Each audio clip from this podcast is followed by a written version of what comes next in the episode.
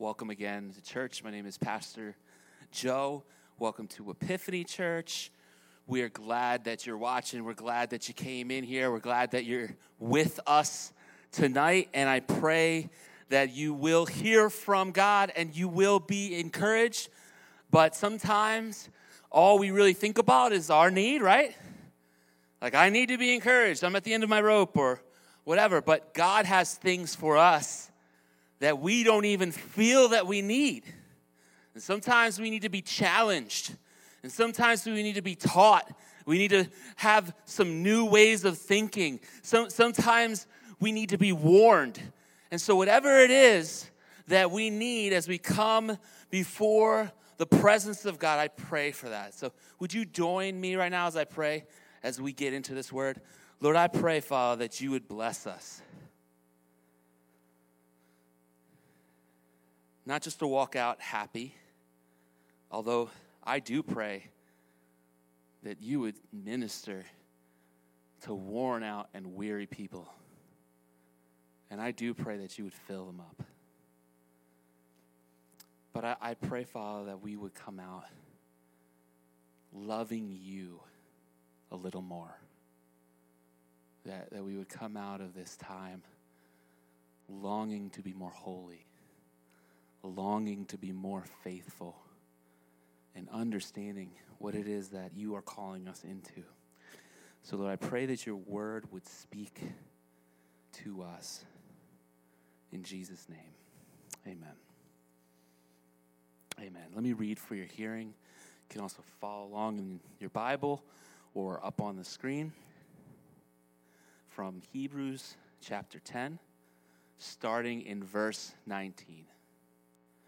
Therefore, brothers and sisters, since we have boldness to enter the sanctuary through the blood of Jesus, he has inaugurated for us a new and living way through the curtain, that is, through his flesh. And since we have a great high priest over the house of God, let us draw near with a true heart in full assurance of faith, with our hearts sprinkled clean from an evil conscience and our bodies washed pure forever.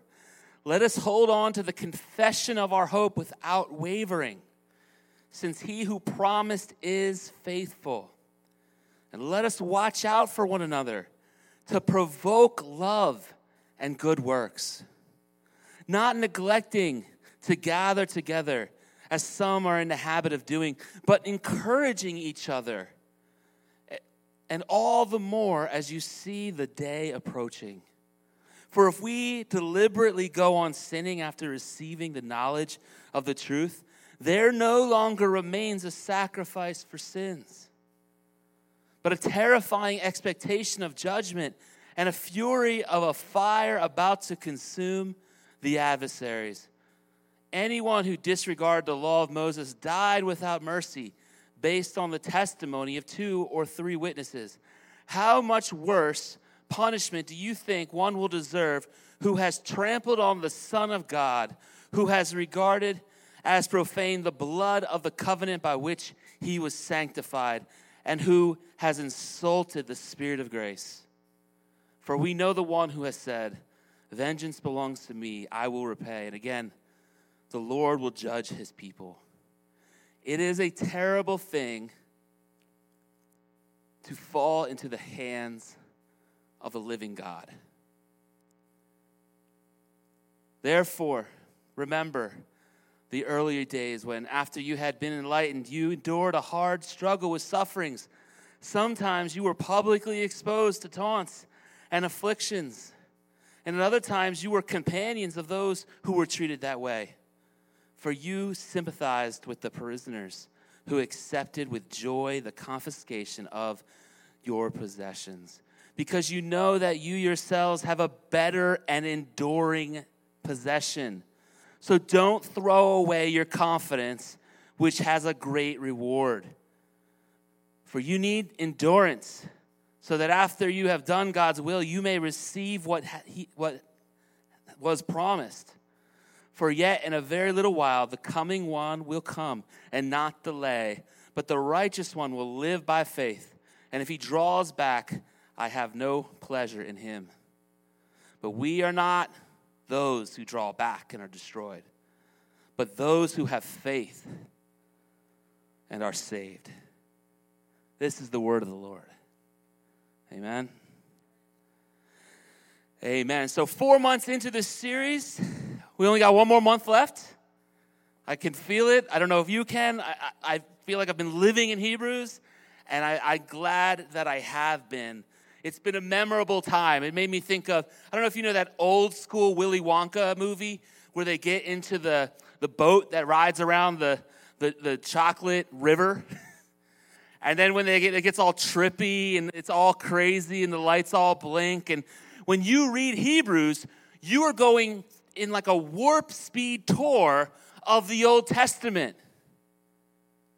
And you're looking at the prophets and you're looking at covenants and you're looking at the temple and the tabernacle and you're looking at high priests and you're looking at the law.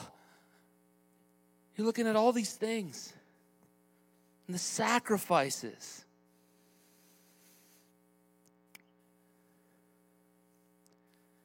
And it's a beautiful thing.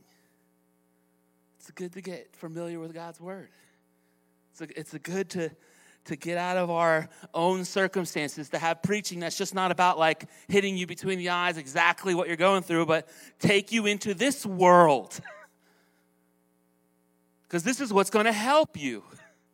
Amen? So, what do we see in this passage? We see right off the bat in verse 20, we see that we have confidence to draw into the most holy place or the holy of holies. And we do this because we have a curtain in which we can pass through, which is the body of Jesus. And it also talks about the fact that we can come near to God by what? The blood of Jesus. And so Jesus has opened up a way for us to move towards the holiest place with confidence, without shame, without fear. This is a big deal. God is calling you in. He's welcoming you in. I remember this one time. We, uh, Chris, Chris Yuki can tell you, and and uh, my wife was at this church, and Chris and uh, Melissa and all. We were at this church in Philadelphia, and it was an old Romanian Orthodox church. And if you sat in the pews, you could look straight up, and sometimes you could see the sky, right? Because there was some spots in the roof you could see through the roof. And then down in the basement where we had our childcare, and Christy was doing childcare, right? And she would have to come early to church and pick up the feathers because they were doing something with live birds, you know, during the week. And and, and I remember we were getting a tour from the priest as we were looking at actually renting this place before we actually rented that place to meet on Sunday afternoons. They met on Sunday mornings, just like we do here with First Baptist. And the priest showed us downstairs the bar area, the stage, the rooms in the back where we could have meals, all the offices, whatever. And he said, You can use any part of this church, but you can never go into the Holy of Holies. And so behind the altar was a closed off spot. He said, You never, you never go in there. But what we see in this passage is that there was a place. There was a place called the Holy of Holies in the temple. And we, we, we find out that when Jesus was hanging on the cross, it was about three o'clock in the afternoon, but all of a sudden the sky turned to be like midnight, and there was all kinds of things breaking loose. And one of the things that happened is that in the temple where the priests were serving, the curtain was torn from the top to bottom the, the curtain that would protect people from the Holy of Holies. So now all of a sudden, these people are minding their own business, doing their job, and all of a sudden they are exposed. You ever been to someone's house and you break something, but then you try to like, Like you move the mug like this, you're like, yeah, I think I, I think I cracked that mug.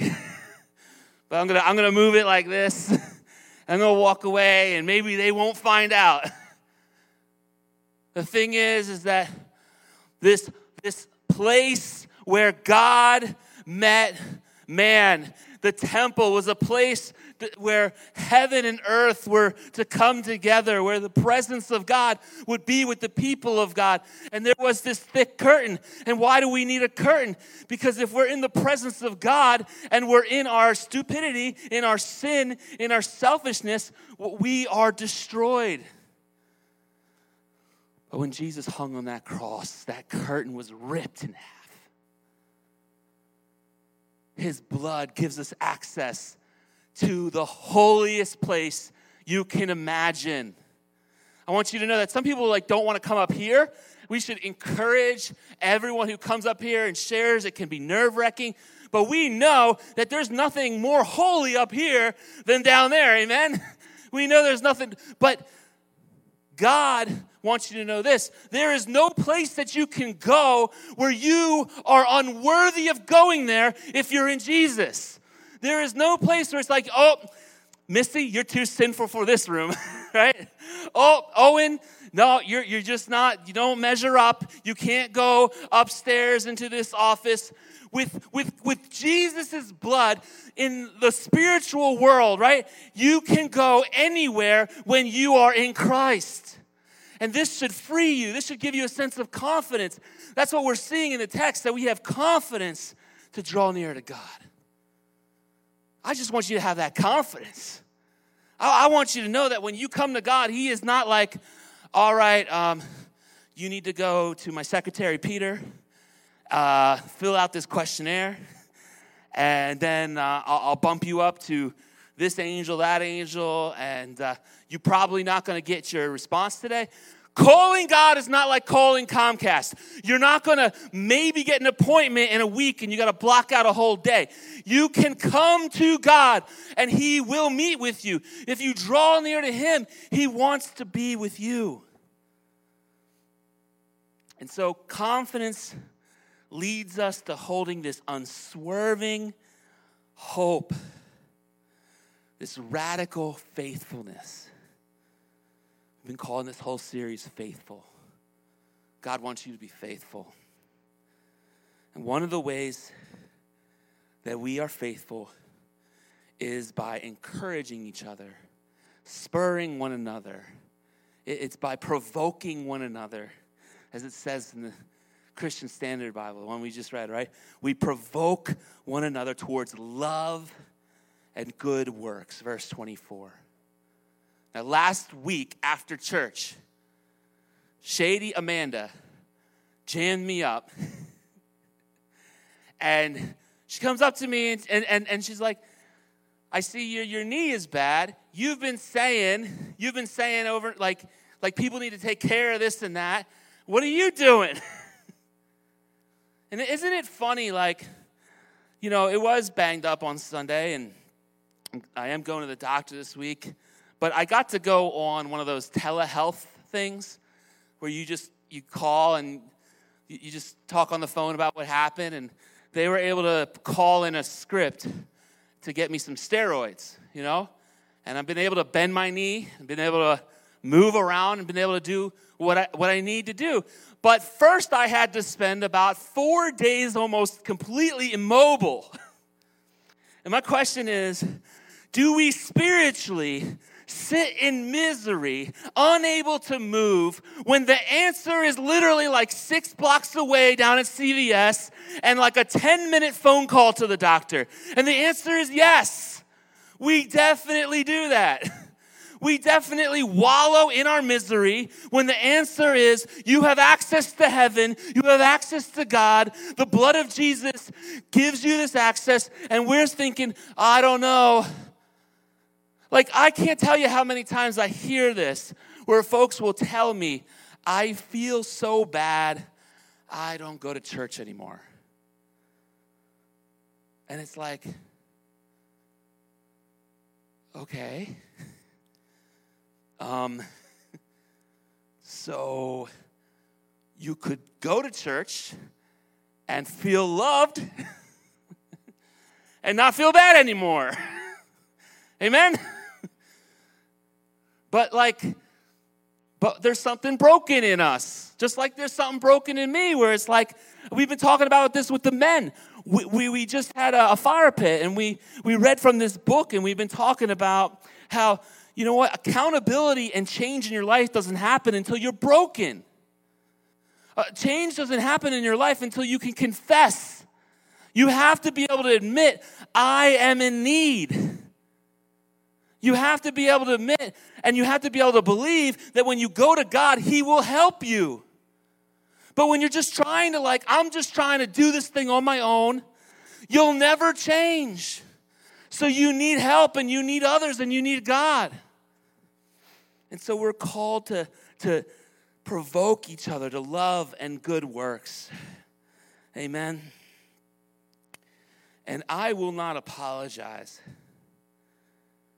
um, for trying to do this. I, you know, I'll say wild things to folks, right? As not just from the pulpit, but in conversations with people. If you there are better things in life than just getting ahead financially, getting ahead and, and having some security. There, there are better things in life than having comfort and convenience. And part of provoking one another towards love means that you have to sometimes talk really clearly. You have to sometimes say, What the heck are you doing? You're just stuck. You're just sitting in, and you're wallowing in. You've got the steroid prescription in the thing, and you're sitting there in misery, and it's six blocks away. Get up. Go get help. Brothers and sisters, I just, I know that about half the church hears me talk about provoking one another towards loves, and half the church hears me about provoking one another towards good deeds. And you have this problem where you're always kind of in the role of being the helper, and then you feel used, and you're always doing something for others, but you don't do the things you need to do for yourself. And I need you to hear me really loud and clear. Help needs to be equal. Help needs to be a situation where you are giving, but so are they. They need to be ready. Whoever you're trying to love needs to be ready. They got to be ready for that help. But you can say, but Pastor, God's love comes when we're still dead set enemies of Him. He gave a hundred percent of Himself. We were dead in sin, and Christ died for us. Amen. And, and, and we experienced that too. People just loving on us when we were mean to them, when we didn't want to listen to them. But I need you to hear this, and this is very important. Jesus is the Savior, but you are not. You're not Jesus. Amen? And Jesus Christ died on the cross for your wife so you do not have to. Jesus Christ died on the cross for your husband so you do not have to. Jesus died for your kids. Jesus died for your neighbors. Jesus died for your coworkers. Jesus is the one who poured out his last drop of blood for the people that you care about, that you want to help. So you point them to Jesus and not to yourself. And there is an absolute truth where you cannot help somebody do something they don't want to do. I remember a few months ago we had a, a birthday party out at the, um, we have a camper, a campsite, and uh, Tay, Dylan's wife, came and we, we were outside and she got stuck in the mud.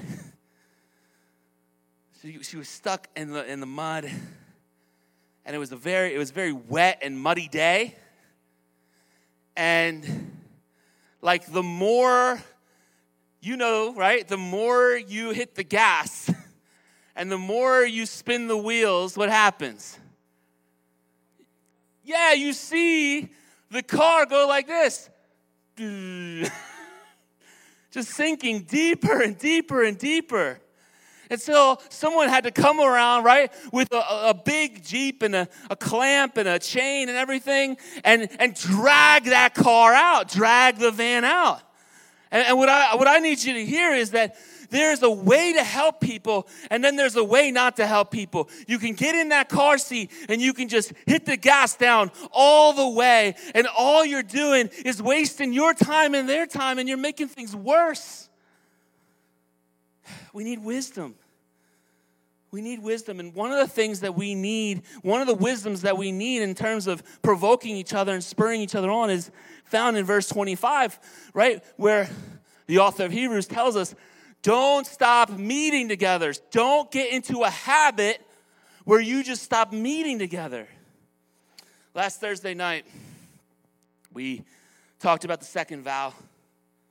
And we have these series on vows, and all the members of the church, we want you to walk through it. We're going to do this in our small groups this year.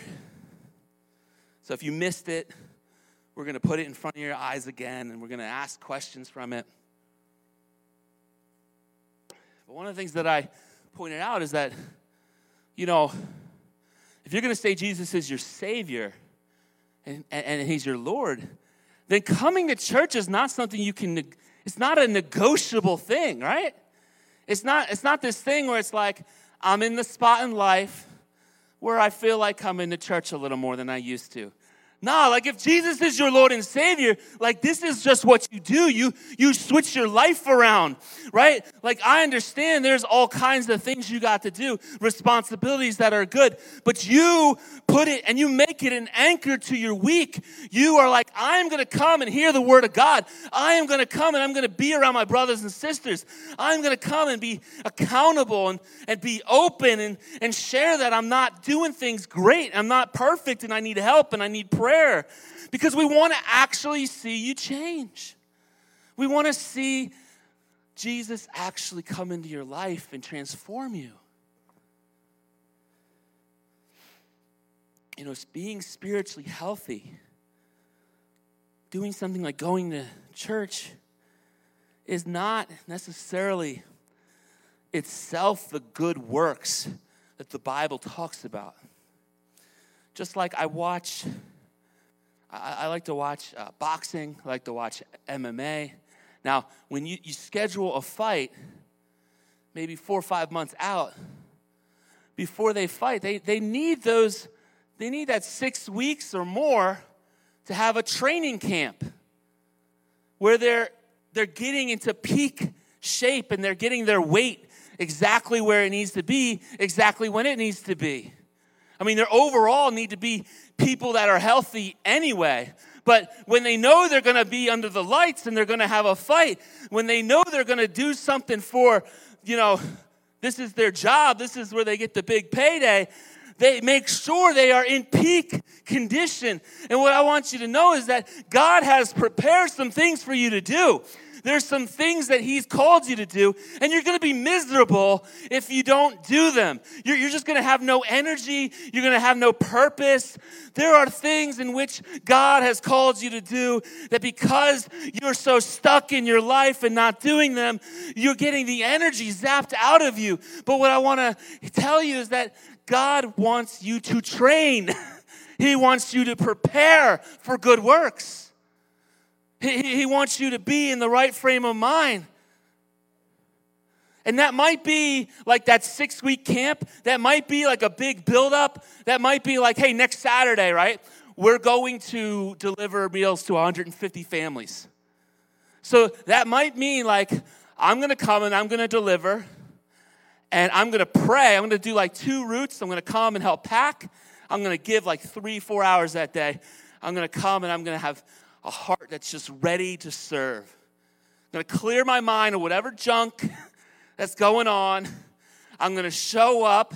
Or it might be like I come to church and I'm going to I'm going to help set up and, and I'm going to I'm going to try to like I'm going to ask the people that I'm serving with, like how they're doing. I'm gonna, I'm gonna pray for them. I'm gonna come in warm, not cold. I'm gonna come in not just thinking about myself, but considering other people.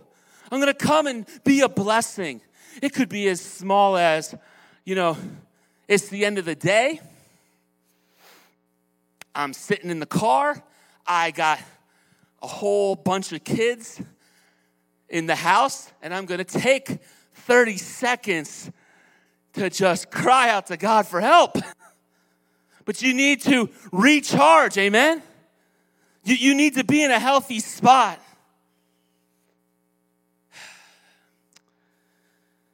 You know, being spiritually healthy is not a good work, but it's training, it's, it's, it's right. You need that camp, you need to prepare.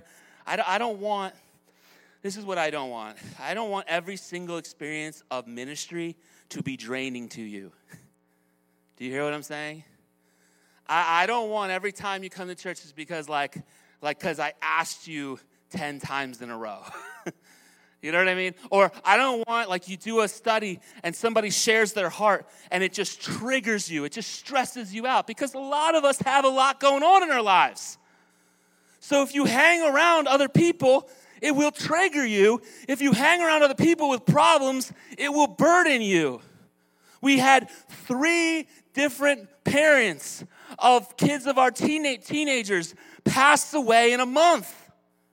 So, if we're going to be church family, it means we're going to be around some folks who lost people in their lives.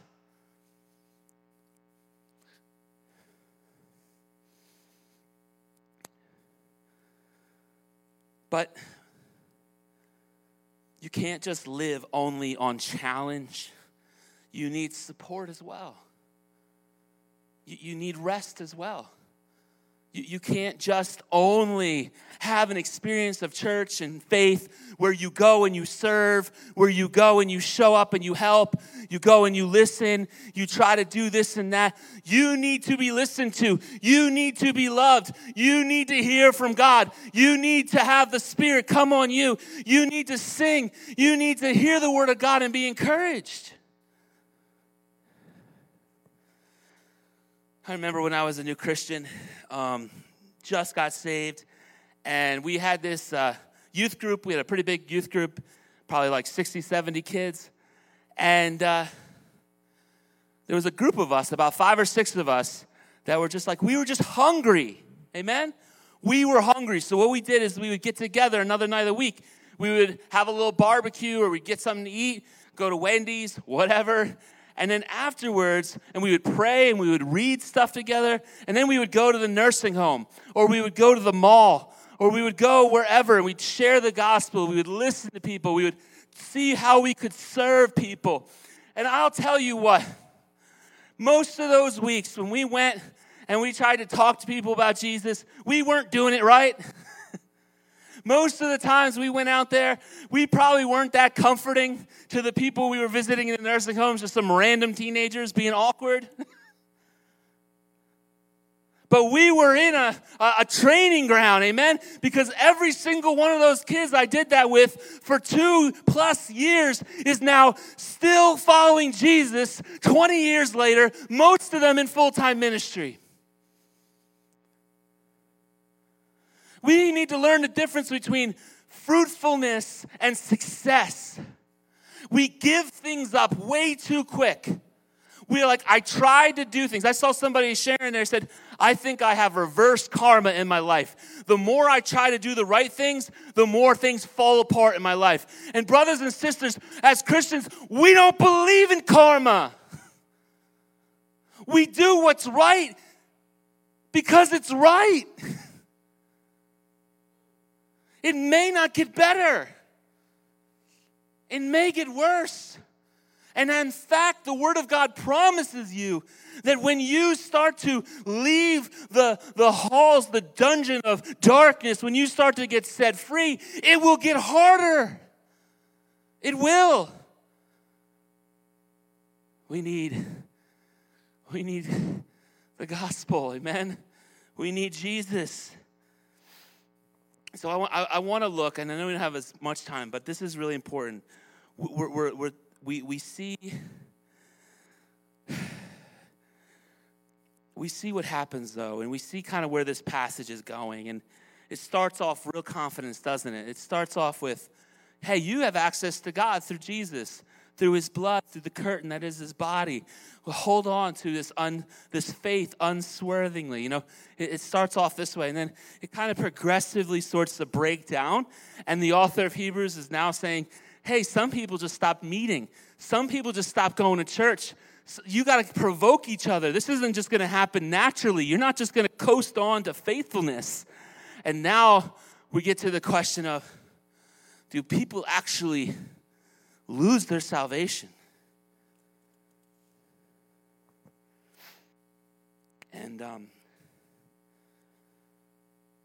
we see in this passage, you know, this great warning where the author of Hebrews says it's impossible for those who have tasted, for those who had been, you know, following Jesus, that there is no other sacrifice. There, there, is no other sacrifice for sins. And, and I want you to hear me out. Some of us have heard in churches different ways of approaching this subject. There's the, the once saved, always saved. I don't know if you've ever heard that expression. You know, once you once you once you prayed the prayer, once you said I'm in with Jesus, you can never lose that. That's one thing that we've been taught. And then another side is, hey, you better be right with God. Because if you're backslidden, if you slip up, that could be the end of it if you're not in a right relationship with God right now. So, like, I've seen where the mother Uh, of a drug dealing daughter, where that drug dealing daughter said, I'm no longer a Christian and hasn't gone to church, right, in years. And I've seen that mother hang on with dear hope, like, but when they were eight years old, they walked down that aisle and they prayed that sinner's prayer. But, brothers and sisters, that's just superstition. That's no different than saying, like, if you were in a spot and you got poured over with some water on you, that saves you regardless of what's happening in your heart. S- repeating the words of a, of a man doesn't save your soul. Faith in Jesus that's genuine and lasts and is real saves your soul. This is why Jesus said there would be people who would come to him and they would cry out, Lord, Lord. And he would look at them and he'd say, I never knew you. They'd say, Look at all the things we did for you. And, and, and Jesus would say, I don't know who you are.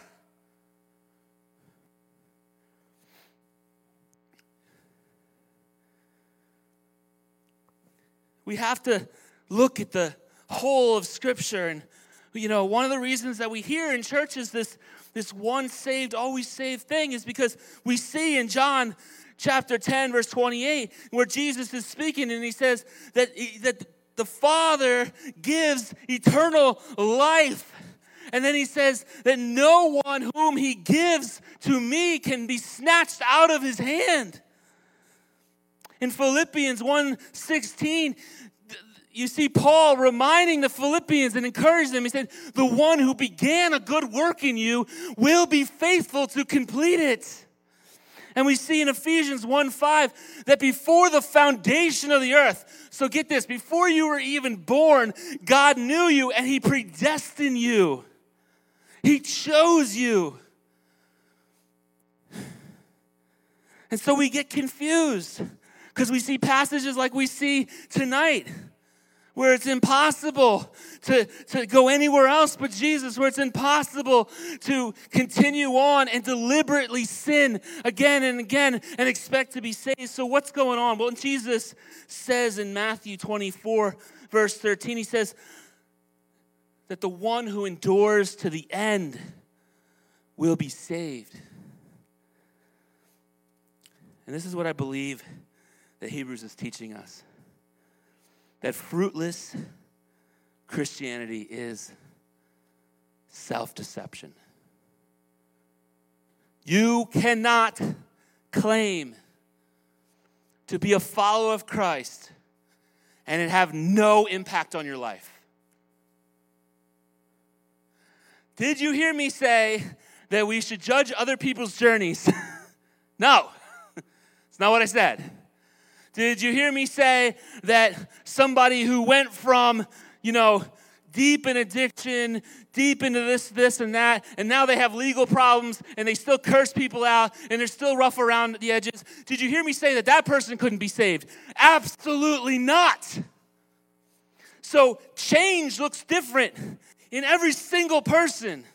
But change there has to be. Like there has to be a genuine change in your life. And if there is no change in your life, then you can just be lying to yourself thinking that you are a Christian and you're not. First John chapter 2 verse 1 says they went out from us but they did not belong to us for if they had belonged to us they would have remained with us however they went out so that it might be made clear that none of them belonged to this he's talking about these these brothers and sisters who look like they were down, look like they were in. They got baptized. They even suffered some stuff. They, they even got like persecuted. And now their faith has grown cold and they're nowhere to be found. They haven't been around for months and years. They're just doing their own thing. And, and John is saying, look, they thought they were with us, but they weren't really. This is what I want you to hear. If you are truly in Christ, that is a gift that is forever and it can never be taken away. But on the other hand, we can fool ourselves. We can think that we have genuinely been converted and we haven't. And Hebrews tells us there's no plan B. Brothers and sisters, church won't save you. A sinner's prayer you said when you're a kid won't save you. Your grandma's prayers for you won't save you. Where are you with God? I, I, just like barely could read the words when I was reading the scriptures where it said, It is a frightful thing, it is a fearful thing to ha- fall into the hands of a living God.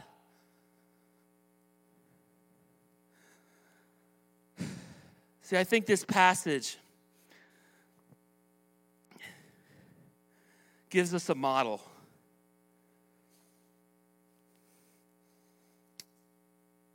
When we find ourselves losing that first love, when we find ourselves backslidden, when we find ourselves in a spot where we're not sure where we are.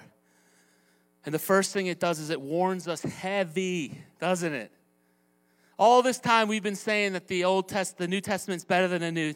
I mean, sorry, that the New Testament, the New Covenant, is better than the Old. All this time we've been saying that it's clearer, that that that you know Jesus is clearer than the the laws, that He's the ultimate sacrifice, that all these sacrifices were pointing to Him.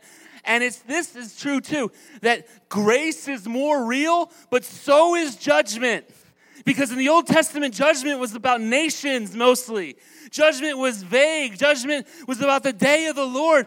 But here now, the New Testament pulls you in and says, No, you individual. And it draws you in, and everybody else parts like the seas. And now you are standing before God alone. And it's saying, What will you do with Jesus? If you reject Jesus, if you reject his blood, you rejected the greatest gift that God has ever given to the world. And I believe that's what this is saying. Not that if you're backslidden, there's no way back into faith. That's not what I believe. But it's saying, don't think there's going to be another way that you're going to get stapled into the kingdom of God. And here's the thing whether you are genuinely a Christian having a bad month or whether you never really met Jesus, it never really changed you, you only thought it did, you still have the same word for you, the same exact word, and that is to repent and believe in the gospel. That is that the door is open That is, that the curtain has been torn in half, that Jesus has been killed so that you might live, that his blood was been shed so that you can go into the holiest place.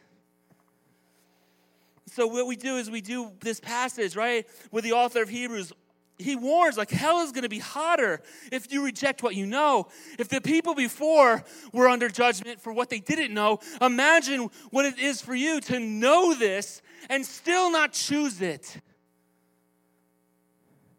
and then and then the author of hebrews reasons with the people right and he says look you used to love like i, I used to he says you had your stuff stolen from you people were insulted some of your family and friends were insulted. Some of you were insulted.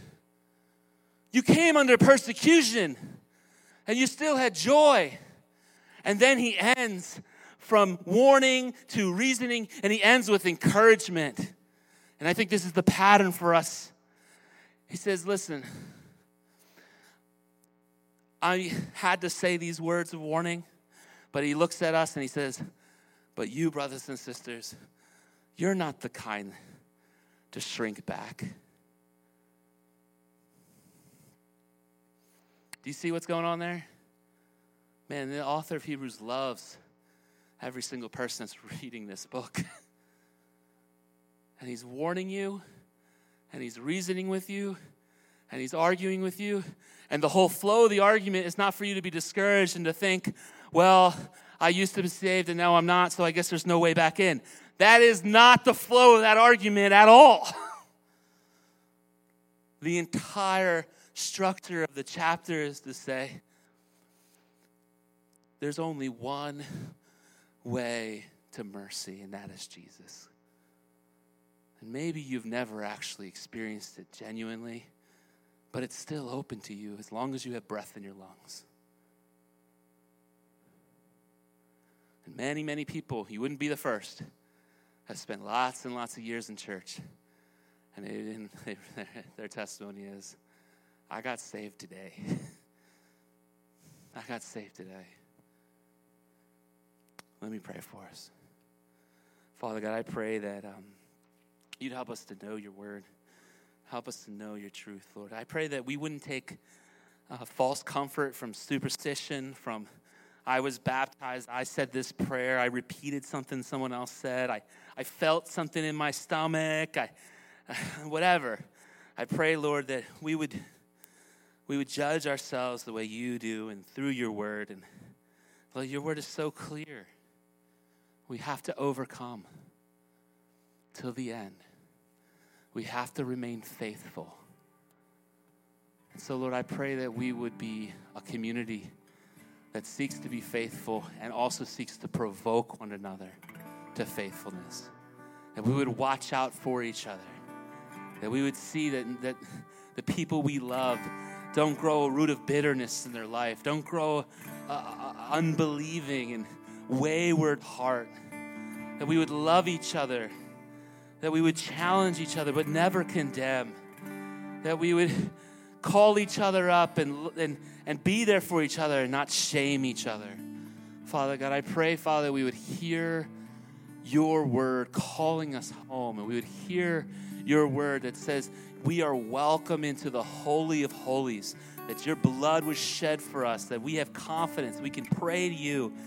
And Lord, we could have we could have been in our bag yesterday doing something wicked, but if we come to you, you forgive us. Your blood was shed for us. And Lord, I pray, Father, that we would believe that and we would continue to walk in this new life and not live in the gutter and not live in, the, in, in our self sufficiency. And oh God, I pray, Father, we wouldn't be like I was earlier this week, just sitting at home in pain, unable to move, when the answer is right, right there. Help us to turn to you, Jesus.